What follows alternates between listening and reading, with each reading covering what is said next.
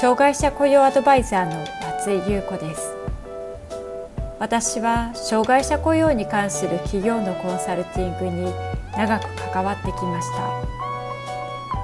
ポッドキャスト障害者雇用アドバイザー松井優子の障害者雇用相談室では障害者雇用に関する質問に対してその問題解決や新たな視点をお伝えしていく番組です。企業での障害者雇用が進んで働きたいと願っている障害者の方が一人でも多く働けるようになればと願っていますそれでは本編のスタートです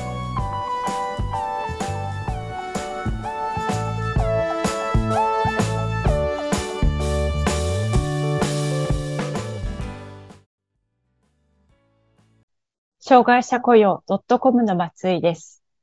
大企業から中小企業まで200社以上の企業のコンサルティングや研修に携わり、企業視点からの障害者雇用の進め方や業務の切り出し、職域開拓のコンサルを得意としています。また、一緒に働く社員の人が受け入れやすい職場づくり、体制づくりを推進するサポートをしています。この YouTube では、障害者雇用を進めていく方法や、障害者雇用に関する情報を発信しています。障害者雇用にすぐに役立つ3つの動画をプレゼントしています。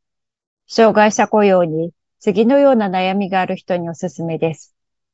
障害者が働くための新たな業務を切り出すのに苦労している。障害者雇用に初めて取り組むので何から手をつけてよいかわからない。障害者雇用を行うことに対して、社内の協力や理解を得られない。三つの動画では次の点をお伝えしています。障害者の業務の切り出しのポイント。社内で障害者雇用の理解を浸透させていくための方法。人事部門ができる社内の障害者雇用をサポートする方法。関心のある方は下の概要欄をご覧ください。これから障害者雇用を雇用しようと考えているものの、一体どこから始めればよいのか、何から手をつけていいのかわからないという担当者の方向けに、はじめの第一歩として、どのようなことをしておくとよいのかまとめてみました。障害者雇用についての法律について知ること、自社の状況を把握すること、障害者雇用を進める上で必要な手順、障害者雇用についての情報を入手する方法の4つの視点からお伝えしていきます。まず1つ目は、障害者雇用についての法律について知るということです。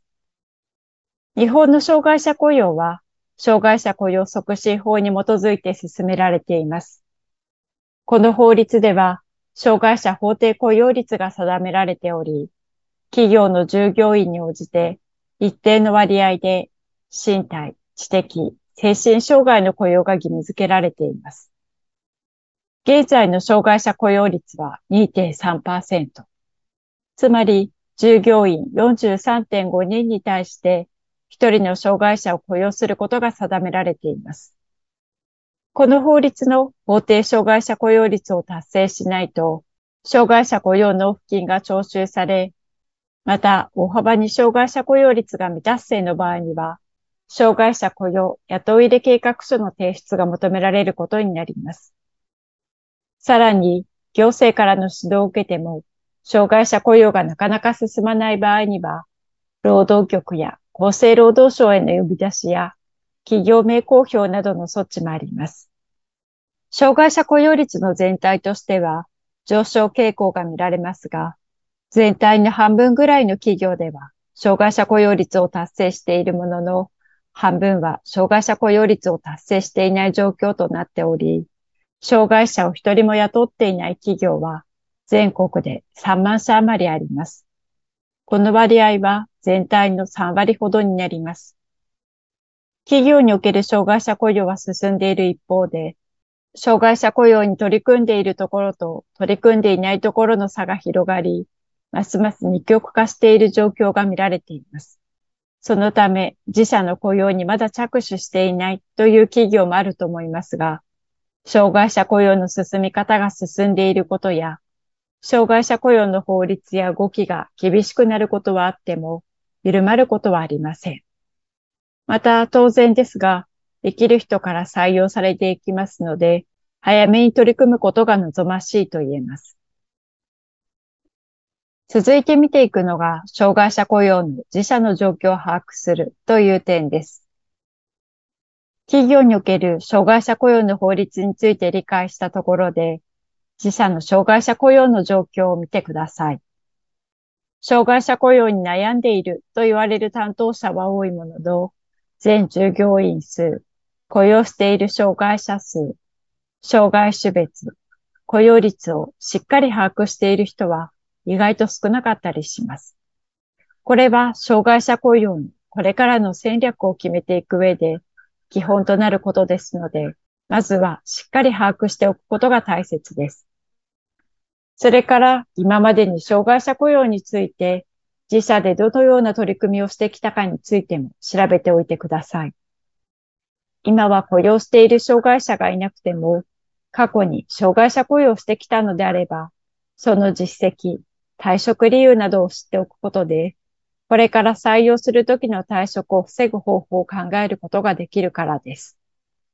また、どのような仕事をしていたのかを知ることによって、同じような仕事での採用を検討することもできるでしょう。雇用している障害者がいる場合には、どこの部署でどのような仕事をしているのかとともに、障害種別や採用ルートなどについても知っておくと役に立ちます。もし今働いている障害者と同じ採用ルートで雇用できるのであれば、新たに支援機関との関係を作らなくても進めることができますし、どのような企業なのかを支援機関が知っているので、それに合わせた人材を紹介してもらいやすくなるからです。また合わせて、障害者を雇用している部署の状況を把握しておくなら、それをサポートしやすくなるでしょう。そのため、障害者雇用を進める上で、まず次の点を把握しておいてください。雇用率算点になる従業員数、雇用している障害者数、障害者雇用率、障害者雇用の取り組み状況、雇用している障害者の仕事内容、障害種別、採用ルート。続いて、障害者雇用について必要な手順をしてください。障害者雇用を進めるには、障害者を雇用すればよいというものではありません。障害者が働くための仕事内容を決めることや、一緒に働く上司や同僚となる人の職場理解や、障害者雇用に対する社内の理解が必要になってきます。これらができていないままで、雇い入れ計画書の作成命令が出されそうだから、労働局や厚生労働省の呼び出しがあるから、企業名公表になりそうだから。と言って雇用しても、準備が整っていないまま雇用してしまうと、悲惨な結果になることが少なくありません。例えば、障害者が早期に退職してしまうばかりでなく、一緒に働いていた社員たちが、障害者雇用で疲弊してしまったり、場合によってはメンタル的にダメージを受けることもあります。また、障害者雇用を受け入れる部門だけでなく、社内全体で障害者雇用に取り組む方針を明示することや、協力体制を整えることができると、障害者雇用、社内で一気に進めやすくなります。そのためには、組織で障害者雇用を進めるという意思決定を行い、経営層やマネジメント層に障害者雇用の意義や組織の中で積極的に協力してもらうことが必要となってきます。まとめると、障害者雇用について必要な手順は次のようなものになります。障害者雇用を進めるための5つのステップ。ステップ1、障害者雇用における意思決定を行う。ステップ2、社内における障害者理解の浸透を図る。ステップ3、業務内容の検討、選定を行う。ステップ4、採用計画、採用を行う。ステップ5、職場定着を図る。これらの5つのステップについては、障害者雇用を成功させるための5つのステップに詳しく書いています。電子書籍で読めますので、関心がある方は読んでみてください。続いて見ていく点は、障害者雇用についての情報を入手するという点です。障害者雇用に関する法律や、それに伴うハローワークなどの行政の動き、助成金に関する基準や内容は変化しています。そのため、障害者雇用に関する情報収集が大切です。情報収集には、障害者雇用に関わる関連機関や、障害者雇用のサービスを提供する企業の情報を参考にすると良いでしょう。障害者雇用に関わる関連機関は、ハローワークや就労移行支援事業所、障害者職業センター、障害者就業生活支援センター、障害者の訓練機関、国理派や障害者職業能力開発校、特別支援学校などがあります。障害者雇用 .com でもセミナーやイベントを開催したり、定期的にメルマガを発行していますので、こちらの情報も参考にしてみてください。まとめです。障害者雇用をこれから始めるには、何から手をつければよいかについて、4つの視点からお伝えしてきました。4つの視点は、